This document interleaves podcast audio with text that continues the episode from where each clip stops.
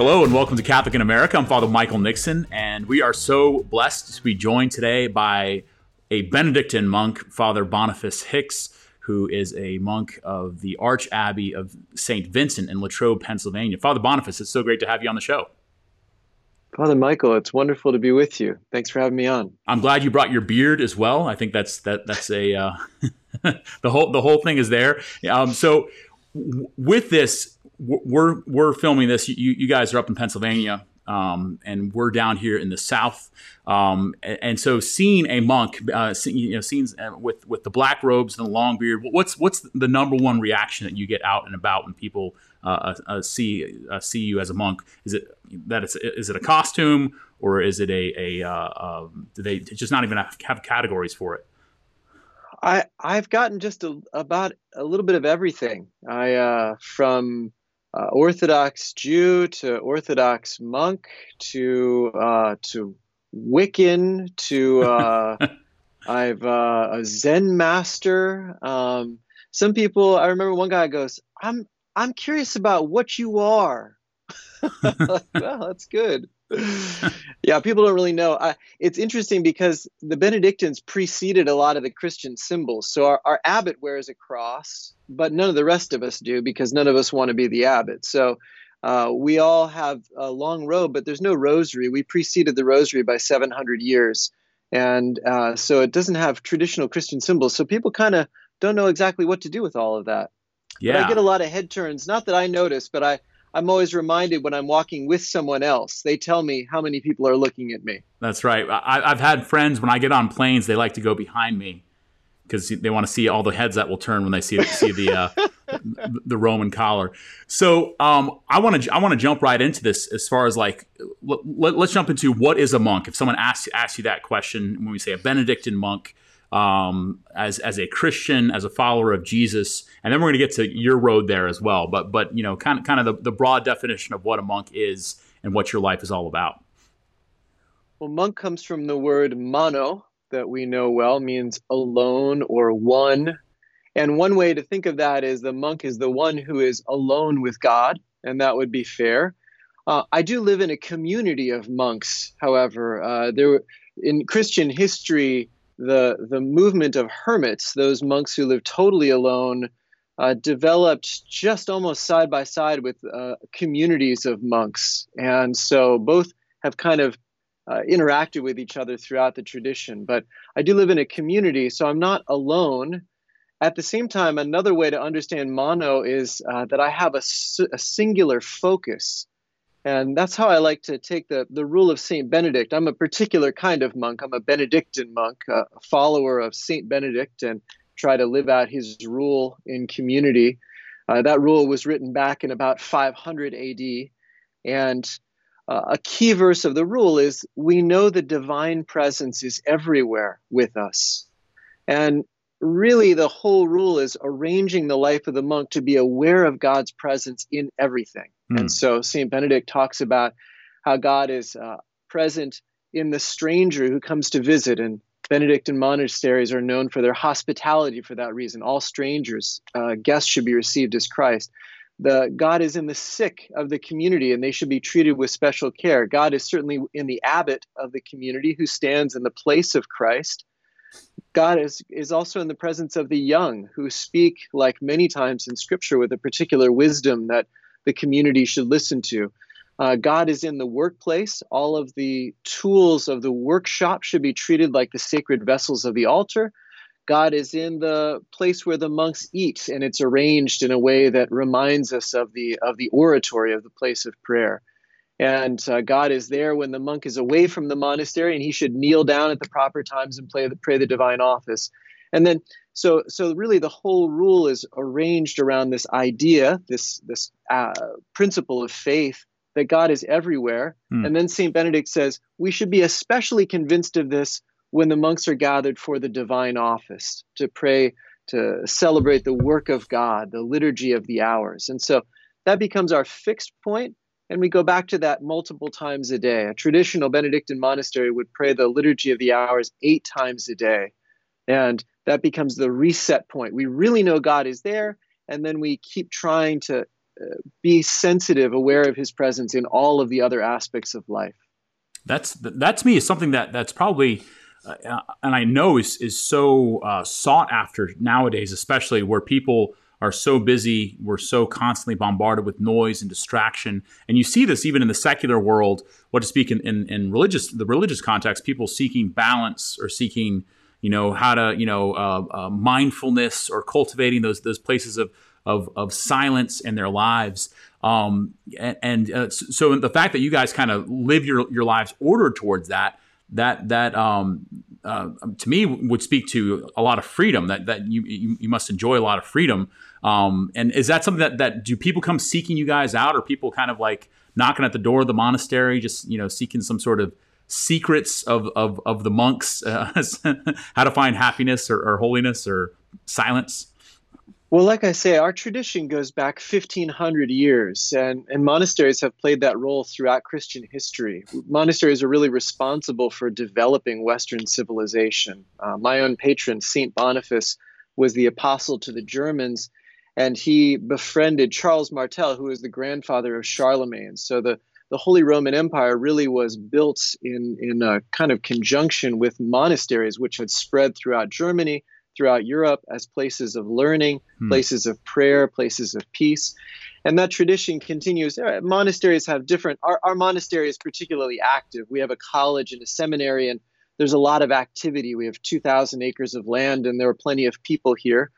Um, but there is a, a sense everybody that comes here feels the peace. And and i attribute that in a large part to the regularity of prayer. We have 650 monks who are buried up on the hill who have mm. gone before me in the last 175 years since we were founded here in latrobe. And there's been a prayer every day multiple times a day monks gathering together. We never miss a day. And so for 175 years there's been continual prayer in this place and the sensitivity to the divine presence leads to an ordered life.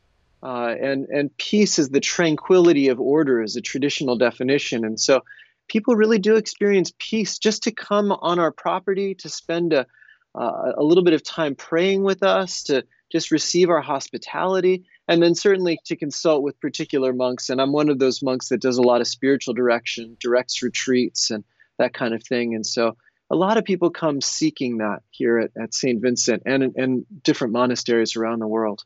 And I mean, I'm definitely one of the beneficiaries of that who, who, who've sought you out in spiritual direction and um, just, just experience the wisdom, not only of you yourself, but in a sense of what you represent, of, of you know, um, the the 1500 years of, of, of, of, monastic tradition behind you.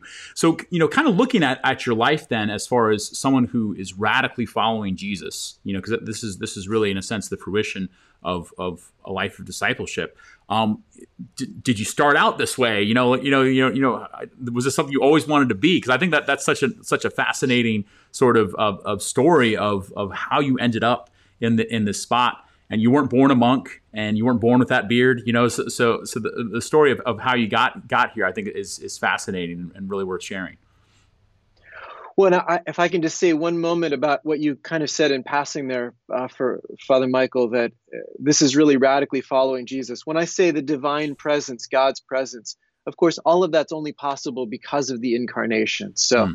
uh, although i i only used uh, the name the word christ there once the the Bened, the deeply Benedictine sense is, you know, Jesus is in our work. Jesus is in the sick. Jesus is in the the young. Jesus is in the abbot. Jesus, you know. So, uh, I you could you could really emphasize the uh, the presence of Jesus made possible through the incarnation. And so, mm. this is not replaceable by some other kind of non-Christian monasticism. We we really can only live this because of our faith in Christ.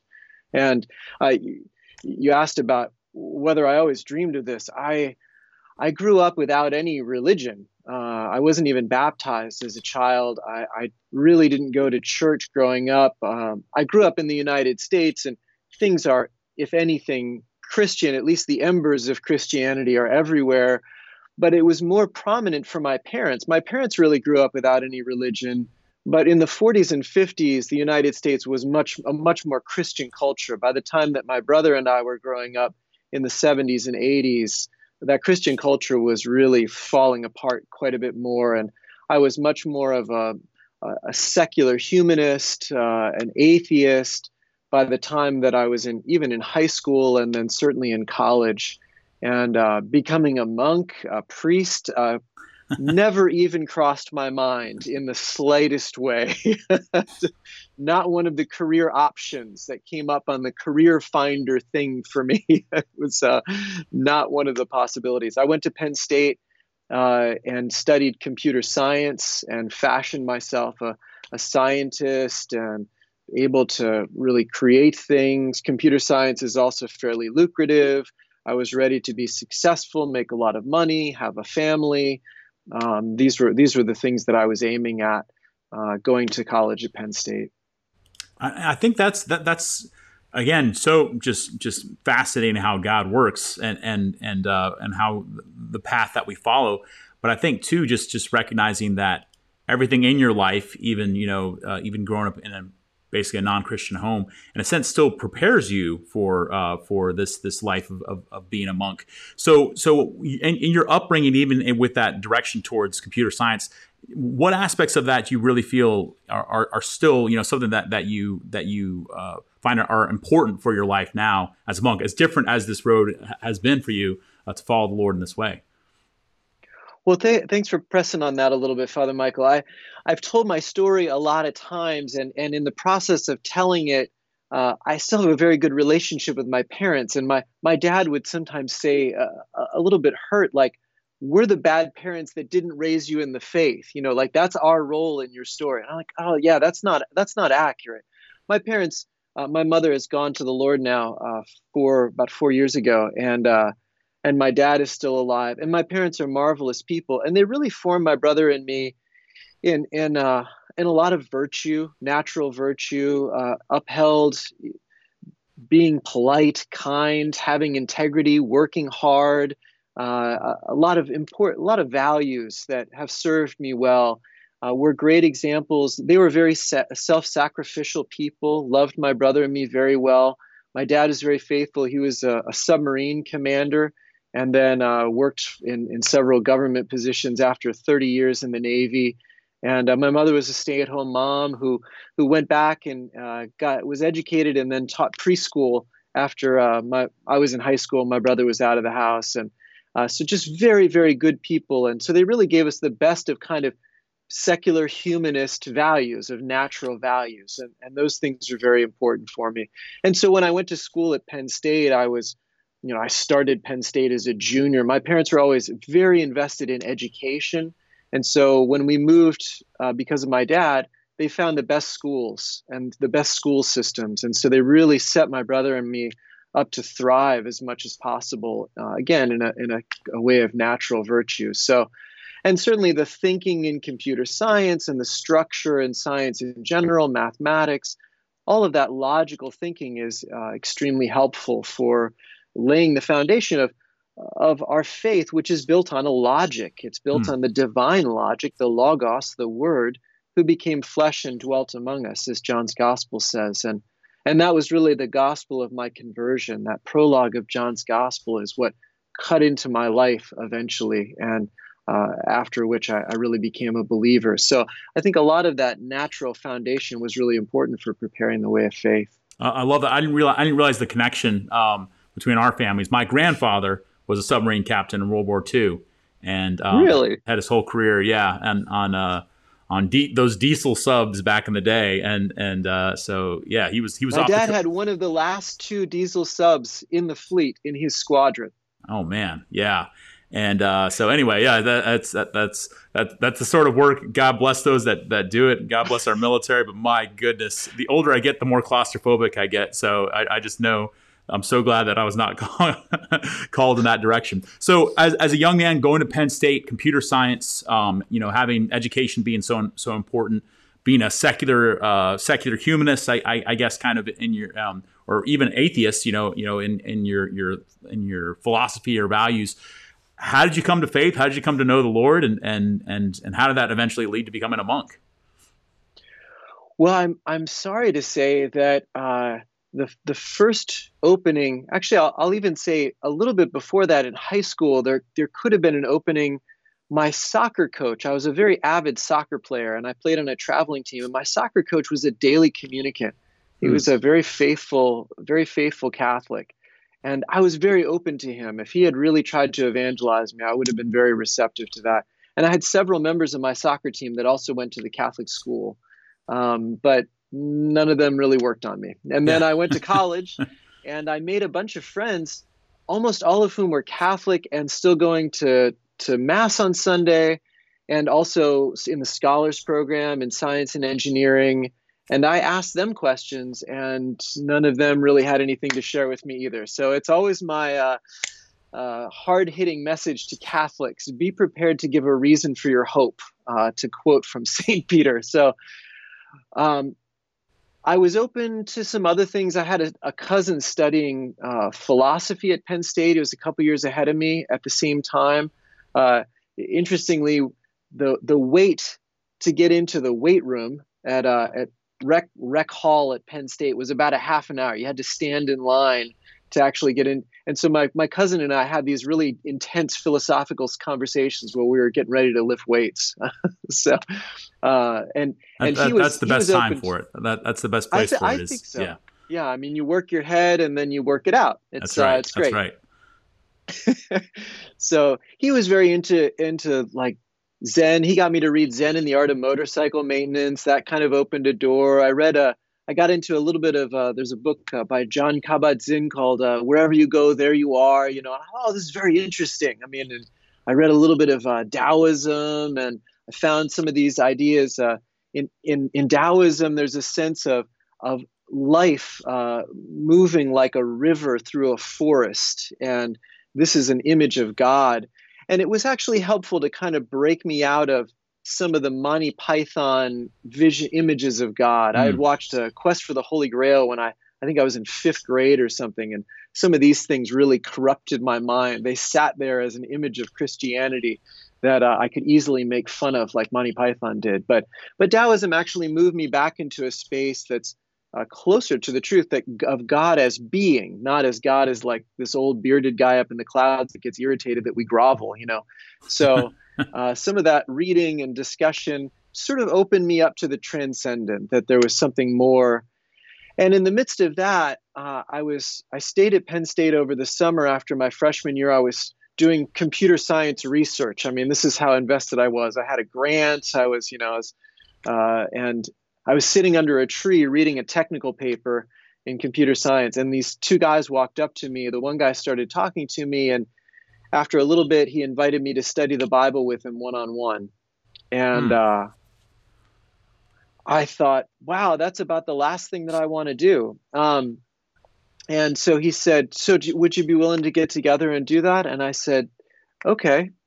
Uh, and basically, in my mind, you know, my mom taught me to be polite. I didn't have a good excuse, but I also thought, okay, well, I'll give the Christian guy a chance. You know, I've started looking at Zen, Taoism, whatever. If I'm going to be open, we'll give the Christian guy a chance. And he says, we're going to read the book of Genesis. And I'm like, this is going to be a total waste of time. So I got together and we read Genesis chapter one. And to his credit, he was very humble, very authentic, really trying to share his faith with me, not trying to put a hard sell on me. And that was really important. So it didn't put up my walls, and I was really open to hear what he had to say. And what he shared with me about Genesis chapter one was it was more about relationships. It was about God's relationship with creation. It was about God's relationship with human beings. It was about man's relationship with creation. And then I remember at the end of that first Bible study, he said to me, You know, God made man with a purpose to rule over the earth and subdue it, to be fruitful and multiply. He said, And God has made you with a purpose that nobody else can fulfill. Do you ever think what that might be? Hmm. And that was a completely different perspective. I sort of thought I was placed on this earth randomly. Uh, I, I emerged in this world randomly, and it was up to me to kind of fight my way for whatever I was going to get. The idea that there was a purpose that preceded me, that my life was meant to fulfill, was a totally different concept than I had ever considered before. So I wow. ended up leaving that Bible study thinking, this is a really good use of an hour of my time. And so hmm. I went back the next week and the next week and the next week. And I had some internal struggles. I ran away from it. I avoided him for a little while. And he never shamed me, never guilted me, always patiently kept reaching out to me. And we got back together and we got back on track. And uh, and I really started to to develop a nice relationship with this guy, David, and uh, and started to learn more about the scripture. But it was a little bit abstract for me. I didn't really understand what this had to do with my life, really. Hmm. How does this change how I live today? Uh, Zen, some of these things seemed more present, breathing, meditation, you know, this kind of thing. So, um, but a, but a real turning point happened when we moved from Genesis to the Gospel of John, and something really clicked in reading those first verses of the Gospel of John. And the beginning was the Word, and the Word was with God, and the Word was God. All things were made through him. Without him, nothing came to be that came to be, and what came to be through him was life, and this life was the light of men. And then that word became flesh and dwelt among us. And I, I heard in those first verses, uh, I heard echoes of Taoism, but then they're resolving in the word becoming flesh.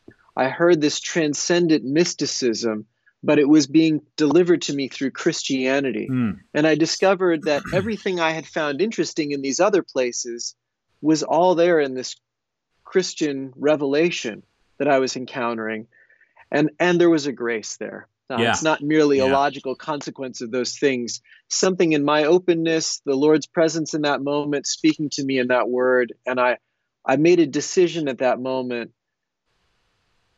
I believe. I hmm. believe mm. that this is the truth. I believe that God is real, and I'm going to go in this direction. I think that this is the way that that I'm going to find what I'm looking for. It, it reminds me. There's a concept that the fathers would use when they would, they would explore ancient philosophies, Greek philosophy, and Near Eastern or Far Eastern, and that, that there's so much truth within that that, that this is the, the seeds of the word. You know that it's it's it's not it's not quite the revealed word of God. It's not quite um, everything that God has been revealed to His people throughout the Old Testament, but it's kind of like these echoes, these faint echoes throughout history of longing for what is, is ultimately finds its fulfillment in Jesus.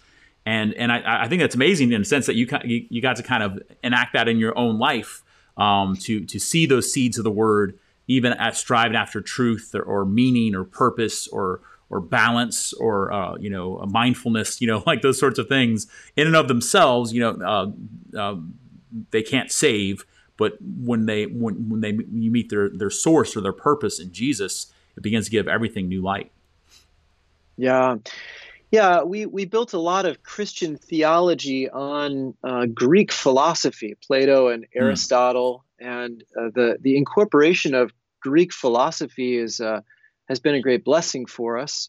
Uh, none of them are sort of canonized in Christianity, and so there's there's truth in philosophical reflection. And uh, one of the projects of the Jesuits who were evangelizing China was to actually build a Christian theology on Taoism. So Taoism is comparable to like Platonism. It's a it's not a religion really. It's a philosophy and and in some ways is more advanced than Platonism. But I I was only many years later that I discovered uh, in China some Chinese translations of the Bible they'll actually use Tao for logos for the word. So in the beginning was the Tao, and that was really the the insight mm. that I had. You know, and then of course again it's it's transcending just like word is really a, a Greek a philosophical connection, but then the word becoming flesh blows away all of the, the, the preceding thoughts. You know, this uh, this is not nothing that man ever came up with.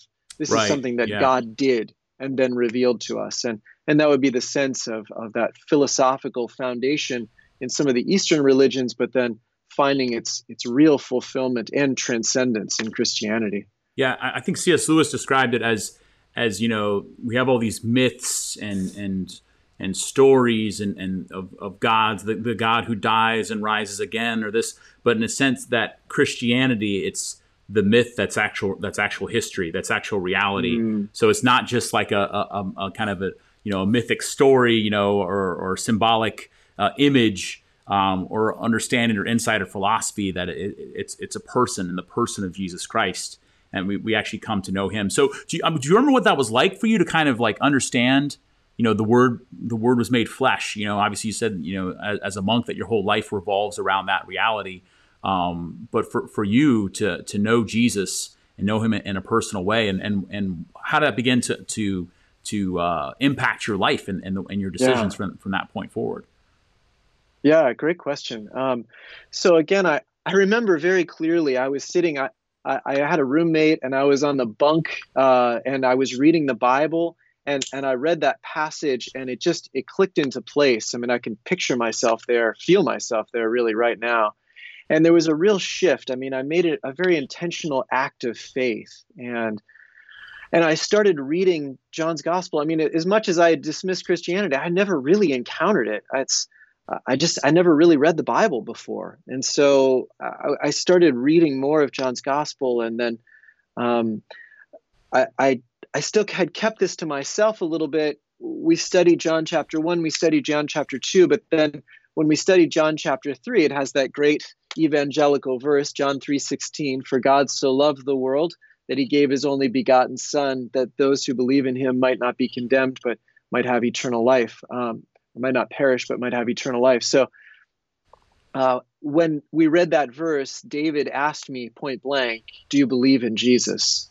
And that mm. was hmm. the first time I professed. So this was a couple of weeks later that I professed out loud and said, "Yes, I believe in Jesus." And I, I remember very much how pregnant that moment was to, to actually express, to not only believe in my heart, but also to express on my lips uh, that that Jesus is Lord, that I believe in Jesus, and uh, and I remember that moment very profoundly. I remember the the kind of uh, joy that was there, and then I remember after the Bible study, just feeling this incredible freedom. I I can tell you what the temperature was like, how the wind was moving mm. through hmm. the leaves. Uh, uh, as I went through, it was the, the sun was setting a little bit and what street it was on in State College, Pennsylvania. And uh, so just very, very powerful moment for me that, and, and, and that was a point at which, you know, I had sought truth in, uh, in some other ways, uh, searching, seeking altered states and, uh, you know, these kinds of things to try and understand myself and reality.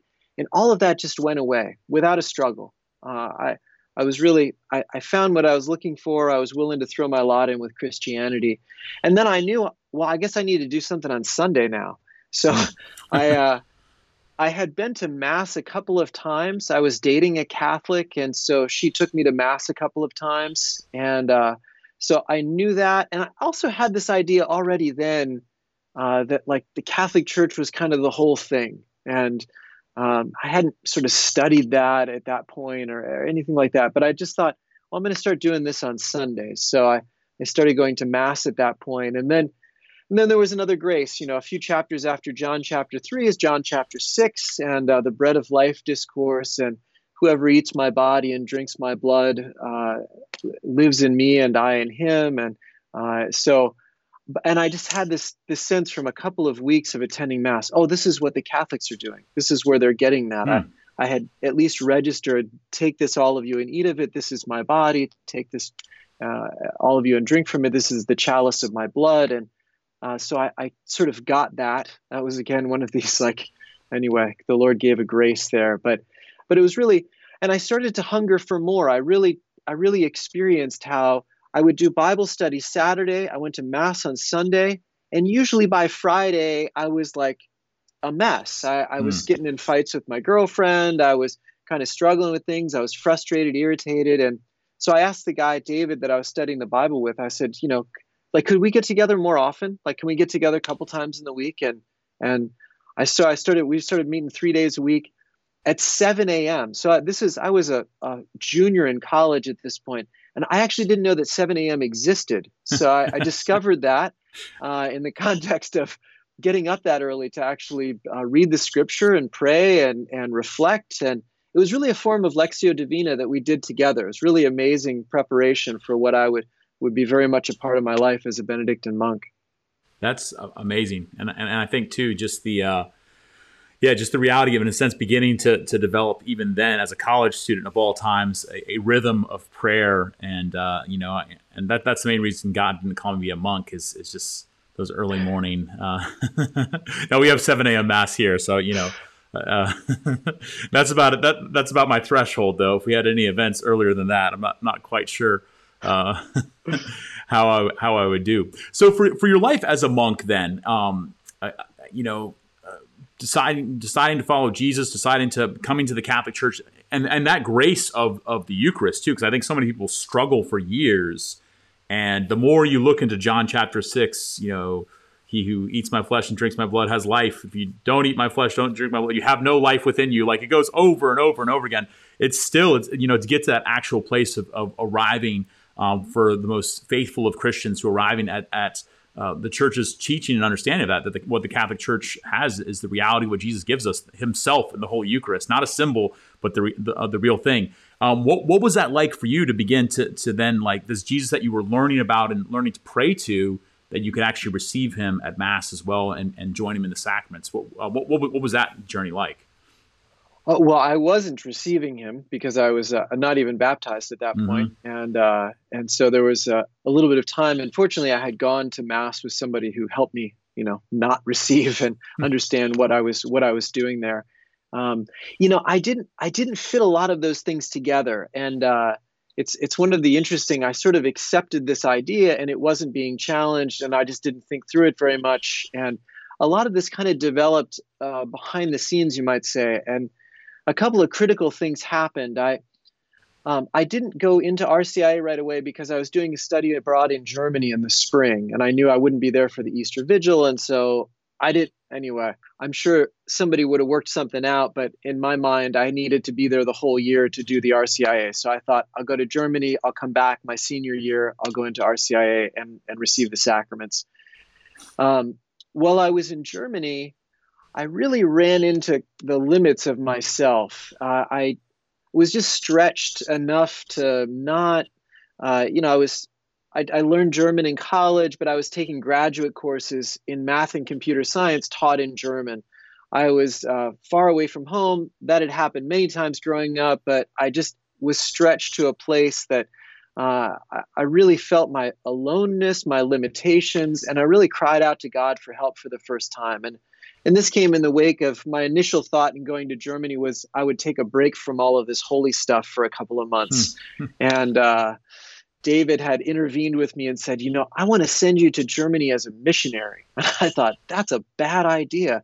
but uh, I got on the plane thinking, Well, if God wants me to be a missionary, he'll let me know. And uh, sure enough, a number of things happened uh, right after that. I ended up not making it to the university. I stayed with the same group, the University Bible Fellowship in Frankfurt. And then I ended up giving my life testimony at their Sunday worship service the two days after I arrived in Germany and uh, in in German. I, in German, yeah, in that's German, right. Okay. so that'll that'll God, stretch you, man. That'll stretch God you. Give your testimony in German. yeah. So I uh, so it really it opened things up for me, and then. Uh, in the in the wake of being stretched and crying out to God for help, I asked for some some real specific things, and God provided in ways I can't explain other than to say that God provided because it just was uh, remarkable events that took place. And uh, in that experience i i really for the first time uh, just in, in one of my my moments of, uh, of prayer in the morning for the first time heard the lord recognize his presence in my heart and and i suddenly realized that it was possible to truly relate with him mm. up until that point it had been a very intellectual, you know, it had impacted me in different ways, but the idea of God really being a person with whom I could have a relationship was not something that I had understood until that experience in Germany. And then I started to relate with him all the time. This is maybe the seeds of my monastic vocation. The divine presence was everywhere, and I related with him all the time. I asked him, you know, should I walk this way to class or this way to class? Should I should I have ham for dinner or turkey? You know, should I like I just asked him about everything. I just I really had this sense of God being with me and caring about my life in that way. And and that was really the the origin of my vocation. I started thinking about dedicating my life to sharing the gift of prayer. And uh, to come back to your question, when I got back to Penn State after this time in Germany, I went into RCIA and uh, And it wasn't until we were getting close to the Easter Vigil, the the guy I was studying the Bible with, he was not Catholic, and he started to challenge what I was doing in terms of Catholicism. Mm. And uh, he wasn't opposed, but he really saw me. I was thinking about doing ministry with them. I was searching for Bible study students, fishing for for Bible studies, and uh, I was doing some different ministry. And then I was going to receive the sacraments and kind of be Catholic. And uh, he just thought, if I'm going to receive sacraments, I should be a, a leader in the Catholic Church. If mm. I'm not going to do that, if I'm going to be a leader in the University Bible Fellowship, then I shouldn't be baptized Catholic. So, which made a lot of sense. And uh, and really sent me into some turmoil because I wanted both. I just saw the goodness in in both of these things, and and it was at this point that I I started to think about what would it be like if I didn't receive the sacraments. I had been going to mass for two years without receiving the Eucharist. I had really developed a longing for uh, the body of Christ, for baptism, for confession, and uh, and it was at that time that I realized I, maybe I could wait in a couple more months, but I can't go my whole life without receiving these sacraments. I discovered that there was a great hunger that had developed in my heart without me being fully aware of it and, and connecting some of the dots. And so that was really Holy Thursday, actually. I, I made the decision no i'm to i'm going to uh, receive the sacraments at the easter vigil and i really received the sacraments and entered the catholic church with a an intention to give my whole life to the Lord. And, and if He wanted me to be a leader in the church, that I wanted to be open to that uh, that calling. And, and I think too that, that that's probably kind of maybe something that some people can mishear when they see that you're a monk or, or, or uh, is is that in a sense you've already made the difficult decision to follow Jesus. You know, like you know, following Jesus is is already uh, is that's that's already you know the, the most difficult thing uh, uh, to to do. So from there to become a monk, to make vows of chastity and poverty and obedience. Um, in a sense, those kind of just just just flow from that. So so was the idea of becoming a monk or, or following Jesus as a priest was that already kind of strong strongly in your mind and heart when you when you were immersed in the waters of baptism when you received Jesus for the first time in the Holy Eucharist? Well, that that word that had kind of settled into my heart when I had that experience in prayer that I could give my life to sharing the gift of prayer. That was the hmm. the kind of central piece there and I had turned that into evangelization in my mind and so my initial ex- response when the the the head of campus ministry at Penn State is a Benedictine from my monastery. Uh, we run the campus ministry at Penn State. So he uh, he was taking some guys to the monastery the weekend after Easter, and he invited me to come along on that trip. And my first thought was, no, no, I'm not called to be a monk and hide away from the world. I'm called to evangelize because that was the grace that had come to me. But I thought, well, whatever, you know, I can always check it out. And uh, of course, I discovered that my monastery uh, does things like this. Here I am on television. Yeah. Uh, you know, my, my monastery does uh, has a lot of active work. Just uh, from our foundation, we've always had a much more apostolic outlook. But uh, I also discovered, uh, actually, many years later, what I ended up devoting my life to really was sharing the gift of prayer. And uh, having written a book on spiritual direction, a book on personal prayer, and giving a lot of spiritual direction, forming spiritual directors, teaching prayer to seminarians and to spiritual direction students. Really, my whole life has been dedicated to sharing the gift of prayer. Um, but my first thought of the Benedictine monastery was not that. So mm. Uh, the Lord, the Lord guided me. I discerned with the Franciscans of the Renewal, and I looked at some other places, and uh, eventually, I really, I would have become a Franciscan if it were up to me. But I really heard the Lord very strongly in my heart tell me to come to Saint Vincent, and then it took many years for me to figure out all of the different aspects of that. I'm sure there are more, but at least I've figured out a few at this point. Excellent. Now, how, how long have you been a monk? How, how long have you actually been at St. Vincent's? Um, I, I joined in 1998. Yeah. So okay. uh, 20, 20, almost 24 years. Wow. Praise God for that. Praise God for that. And are you starting to get the hang of it now after 24 years?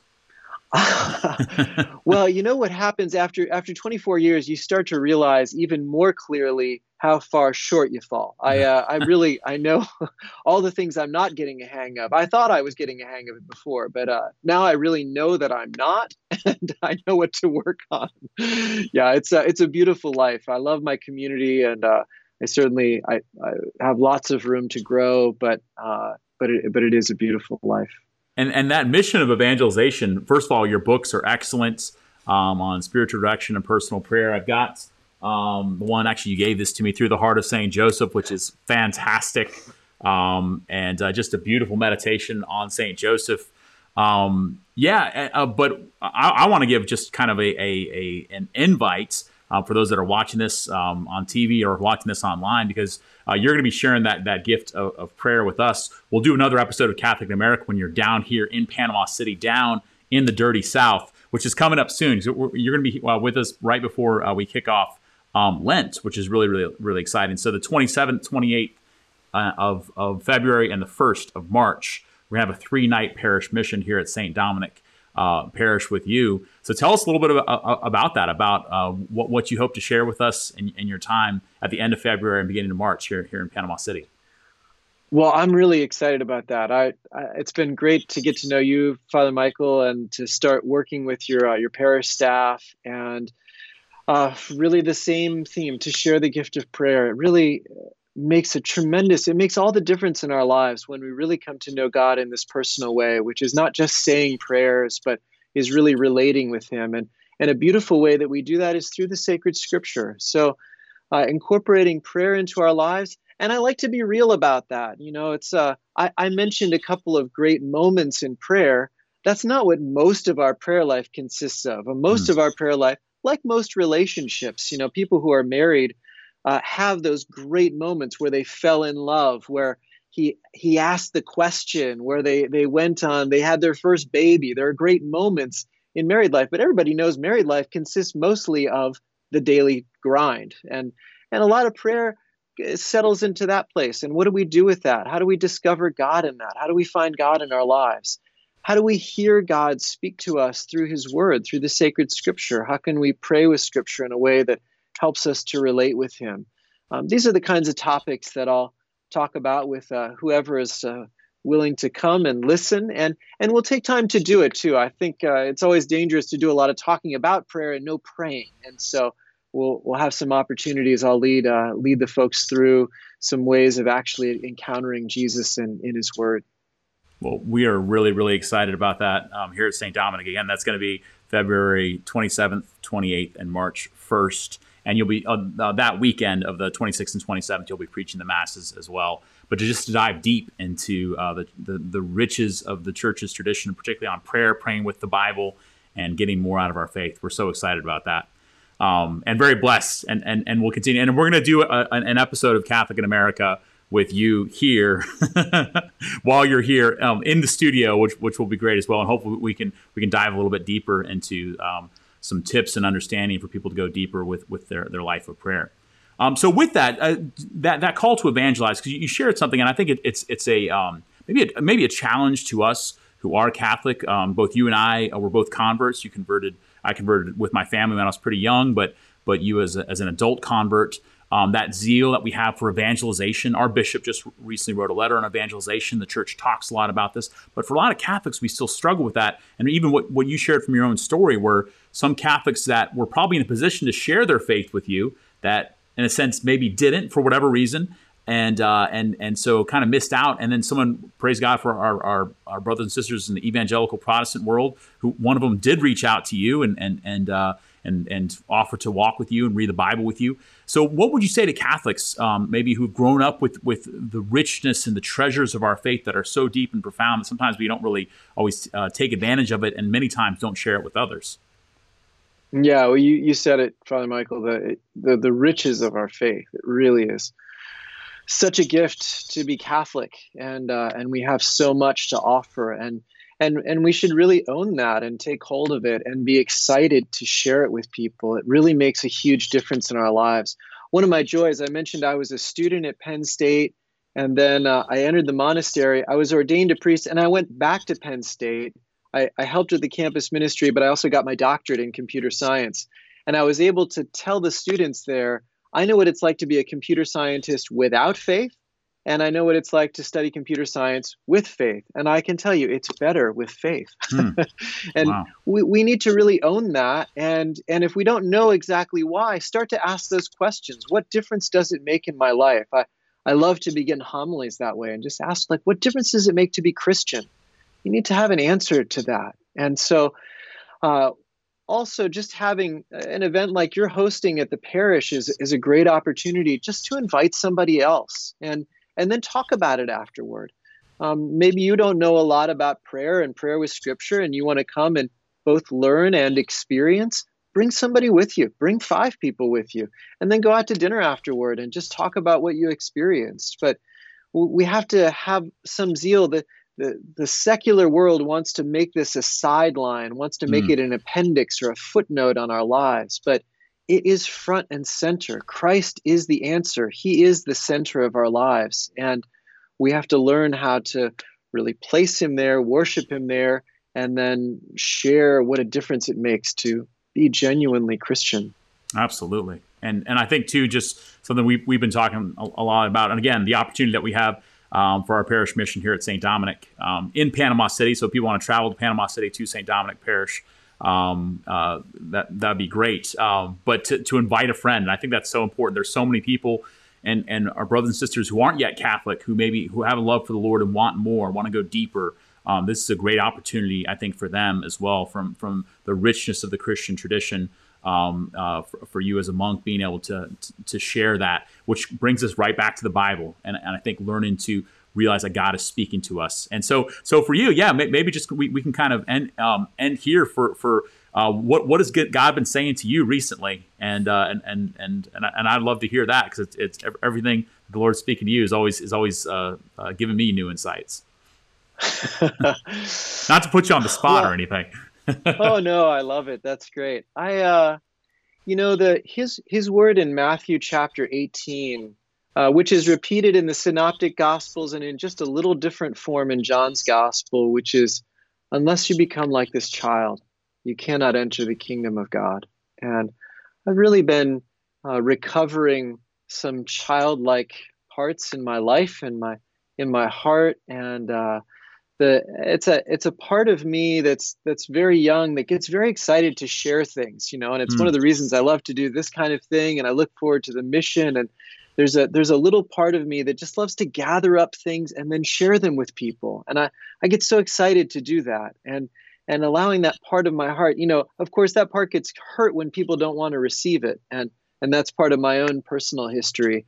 And that's some of what the healing and recovery is about is is uh, giving room to that little uh, nine-year-old uh, version of me that that just loves to learn and to grow and to to share with other people. So, um, but that that passage from Matthew's gospel that Jesus would say, you know, it's an absolute condition. He doesn't say. Uh, you know, obviously we have to live the Ten Commandments. We like to quote from Matthew 25, whatever you did to one of these least brothers and sisters of mine, you did to me, the last judgment. But he says, unless you become like this child. And there's something about childlikeness, openness, wonder, receptivity, trust in a father, uh, and embracing our, our limitations in humility, our littleness, and, and not despising that.